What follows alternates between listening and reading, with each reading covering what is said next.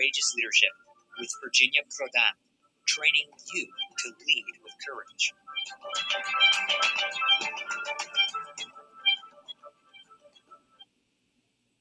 Hello, everyone. I'm so glad you are here at our podcast, Courageous Leadership with Virginia Prodan. We love to encourage people that, like never before, in our country and in the world, as we watch what's going on around, that we need courageous leaders. And I'm not talking generally about people in the White House or our representatives, but we as individual people, wherever God placed us, we can be courageous leaders. And many of you know that I'm talking from my own experience. If you read my book, Saving My Assassin, you know that God can put you in a very dangerous situation and you still can be a courageous leader. But I love on my podcast to bring to you example of courageous leaders so you can learn from them what courageous leadership looks like. And today we have a courageous leader in the media. So I would love to, for you to meet Jerry Newcombe. He is an executive director of the Providence Forum, an author and a TV producer. In fact, I met Jerry as a TV producer for James Kennedy Ministries. He invited me to be on the TV program several times, and even this year at NRB, we recorded a program that will be uh, aired soon. And also, um, Jay, you have a podcast, and I have been on your podcast several times. So, would you please introduce yourself, Jay? I'm so glad you are here. Well, thank you so much, Virginia, for uh, uh, this opportunity. And um, I write a column on a regular basis uh, for the ministry, and it's posted by God's grace on WorldNet Daily and often on townhall.com and Newsmax and other outlets. And one time, one of the columns I wrote about two years ago was about the problem of socialism and how socialism is becoming popular even among young Americans.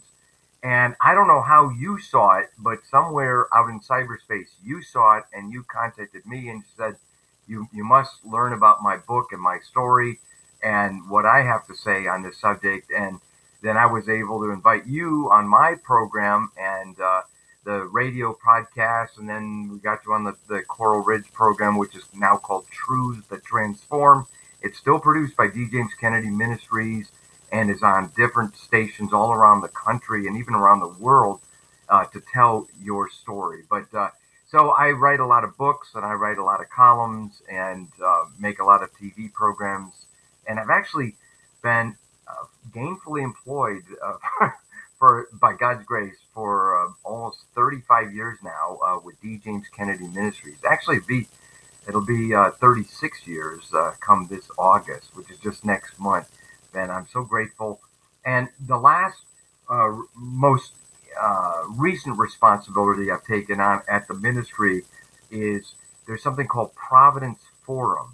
Providence Forum was founded by Dr. Peter Lillback. And Peter Lillback is the president of Westminster Theological Seminary. And the goal of Providence Forum is to help Americans to realize our rich Christian heritage. And Dr. Peter Lillback and I wrote a book together about 10 years ago called George Washington's Sacred Fire. And it's it documents beyond a reasonable doubt that our first president was indeed a believing Christian. He was uh, an, an 18th century Anglican. He was not a deist, as some people like to say, as if he was a kind of a closet unbeliever. No, he was a Christian. And so, anyway, we wrote that book together, and Dr. Lillback founded Providence Forum to help Christians realize our rich Christian heritage and why it matters. And now, because of other responsibilities, mainly as the president of Westminster Theological Seminary, he actually gave that ministry that he founded to D. James Kennedy Ministries. And D. James Kennedy Ministries put me in charge of Providence Forum. So, in addition to working on a lot of the TV programs and the columns and so forth, I'm also working with the uh, uh, Providence Forum. So, never a dull moment. Yes, and congratulations on all of this area working on for 35 years. Would you please uh, share with us how you started and how would you encourage someone who will say, Oh, I'm too young, or Oh, I'm too old, or eh, maybe I don't have what you have? That, that will be very interesting to hear from you.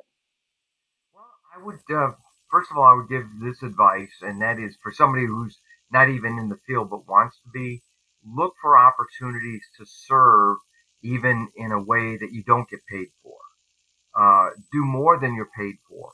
Uh, in fact, do so much more than you're paid for that the, the, the bosses would be foolish to get rid of you. I mean, make yourself useful, find a need and fill it.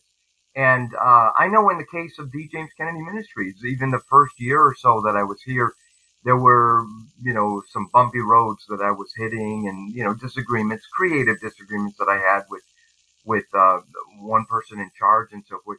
But about a year later, the opportunity came up for me to, you know, be involved in directly helping to produce uh, some of our programs. And I ended up having to work a lot of time, you know, overtime, unrequited toil, you know, not being paid for it. And then later on, they made good on that and they actually paid me uh, in arrears. But in the meantime, I basically worked myself up into a, a better position by just uh, you know hard work. And in fact, there's an old saying that says sometimes not opportunity knocks on the door, but people don't recognize it because it it's dressed in overalls and looks like hard work. So, so bottom line is, it, it, this is like what the Bible says in Ecclesiastes 9. Whatever your hand finds to do, do it with all your might and do it unto the Lord and the Lord will open the doors for you as you seek to serve Him with a good motive and working hard. Uh, I believe you are so right about that and doing the extra mile and everything because you sow what you, you're going to reap what you sow. And that's so important. The principle is there. I also, you know, Virginia, can I interrupt you real fast? because you know right now the socialists in America, like Bernie Sanders and AOC, you know, if if you say uh, you know, we don't agree with socialism, and, and they would say something like, well, we're not talking about the socialism or communism in Cuba or uh, Venezuela. We're talking about the socialism you find in Norway and Sweden. My wife is from Norway. I've been to Norway multiple, multiple times. We were married there. And Norway has a very strong Christian work ethic. Norway uh, was pervaded by the gospel for about a thousand years. Now, in the last generation or so, like America, they're starting to move away and against their Christian heritage. But that heritage is still there. And that work ethic, that Christian work ethic, which uh, that's been very strong, that's still a very important part of Norway and that's part of the equation, you see. And so when somebody like Bernie Sanders says, you know, we're talking about Norway, Norway is a capitalist country with a very strong uh, safety net, you know, like a big social welfare net. But it's because of that Protestant Christian work ethic that's been there for so long that they're able to, to get by, you know, during this time of transition. I I will say uh, that Norway might be a society with a democratic uh, welfare system, not socialist, because I live under socialist and I lived under communist. And the essence of socialist and communist is that they replace Christ. They replace your God with the government. They don't allow you to go to church. They will persecute you. They will put to jail or, or make you disappear and so forth. So, uh, the work Christian ethics with the democratic system works because the the essence, like you said, will remain. But they are lying they are lying to, to us when, when they say, oh, it's going to be different. Because you can see even right now that Christians are not persecuted in America, but they are marginalized. They are mocked, and God is mocked, and so forth. Uh, but when you think about those those situations, circumstances that we are um, um, experiencing experiencing in America, many people are fearful. Many people they don't feel like they are leaders or if they think that they want to be leaders, they think, oh, I will make myself a target. What would you say uh, to them? Because the, the leadership and the skills, I believe it's in each person because God gave us talents and skills and everything. And He is the one who will flourish that um, leadership in us. But fear is so powerful in America today. How would you encourage them to overcome the fear and become the courageous leader that God wants them to be? Well, I would say the main thing would be to focus on what you feel God has called you to do, regardless of the results. I mean, Jesus said to us that if we want to follow Him, we must take up our cross and follow him. And that imagery in that day meant uh, you would deal with the scorn of society and the shame. You were bearing that cross on your way to be crucified. Crucifixion was this incredibly cruel means of, of execution by the state. And the purpose of it, in effect, was to create a living billboard. In other words, like Jesus Christ was a negative example to Rome, fool with Rome, you know, cross our wires, you know, get, you know, on the wrong side of the state, and this is how you're going to end up. This is like an example to all of the rest of you to stay in line. And so Jesus calls us to bear our cross. And, you know, in America, we're not being put to death generally for our faith. Uh, you know, we may be marginalized, we may lose out on, on positions, we may lose friends or whatever. But at the end of the day, look what Jesus did for us on our behalf that we might be forgiven if you believe in Jesus and, you know, repent from your sins. Look what he did in paying such a price by going to the cross for us. Um, therefore, let us not be ashamed of him. Otherwise, he'll be ashamed of us uh, you know, when when we actually see Him face to face. We're all going to stand before Jesus and give an account of our lives. So if, if you're fearful about this, uh, ask God to give you the strength to take it one day at a time. And one of my favorite quotes, Virginia, comes from our sixth president, John Quincy Adams, son of a key founding father, John Adams. John Quincy Adams was very strong against slavery and fought against it all his life and helped uh, get a lot of information into the mind of, of Abraham Lincoln, who then was able to, you know, fight slavery also, but successfully at the end by the war and so forth. But here's the bottom line. John Quincy Adams said, duty is ours, results are God's. And I like that. That's my motto. Duty is ours, results are God's. God, what do you want me to do? It's, it's like the statement attributed to Mother Teresa. God doesn't call us to be faithful. I mean, I'm sorry, God doesn't call us to be successful. He calls us to be faithful. That's the yeah. key.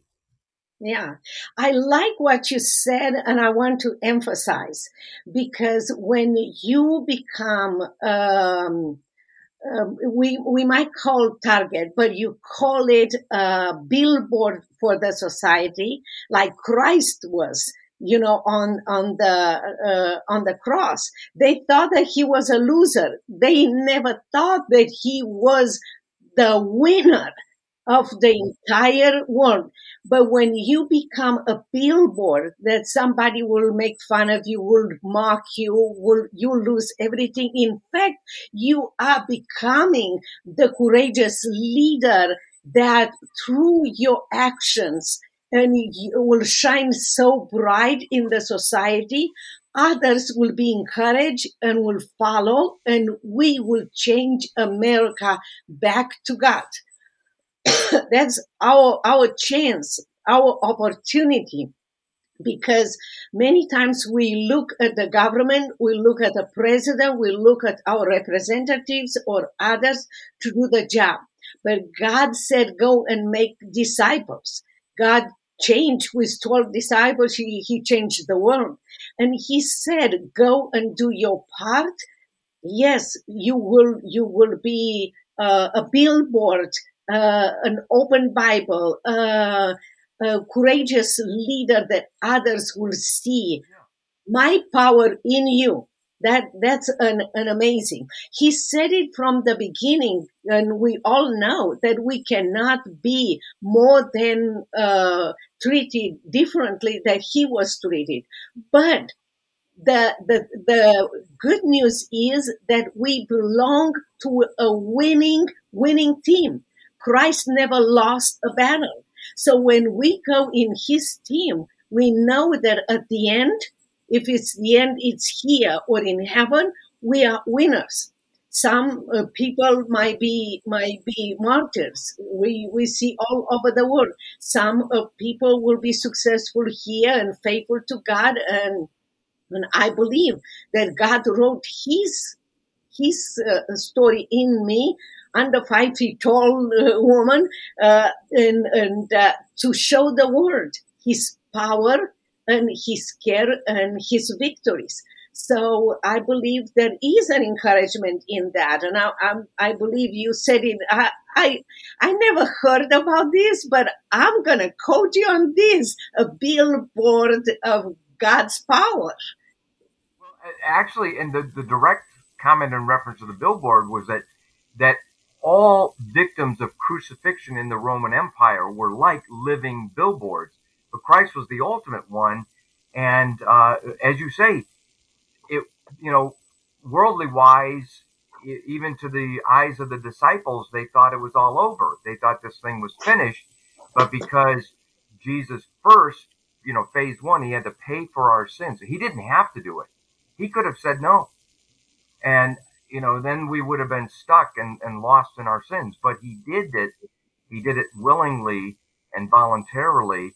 And in that, you know, the devil was able to nip at, at Jesus' heel, but Jesus was able to crush the devil's head. And this was prophesied uh, right in the Garden of Eden. You can see this in Genesis chapter 3, verse 15. So, so Christ is the ultimate model, and you're absolutely right. We are on the winning side. And somebody once noted this. They said, don't worry so much what other people think about you. Concern yourself with what other people think about Jesus because of you. Yes, yes, this is so amazing. We're going to end it here. It's so beautiful the way you said it. I just want to thank you so very much, Jay, for coming here. We're going to invite you next time because you have so much to offer. But I want to thank you so very much. Oh, thank you, Virginia. Appreciate the opportunity. Thank you.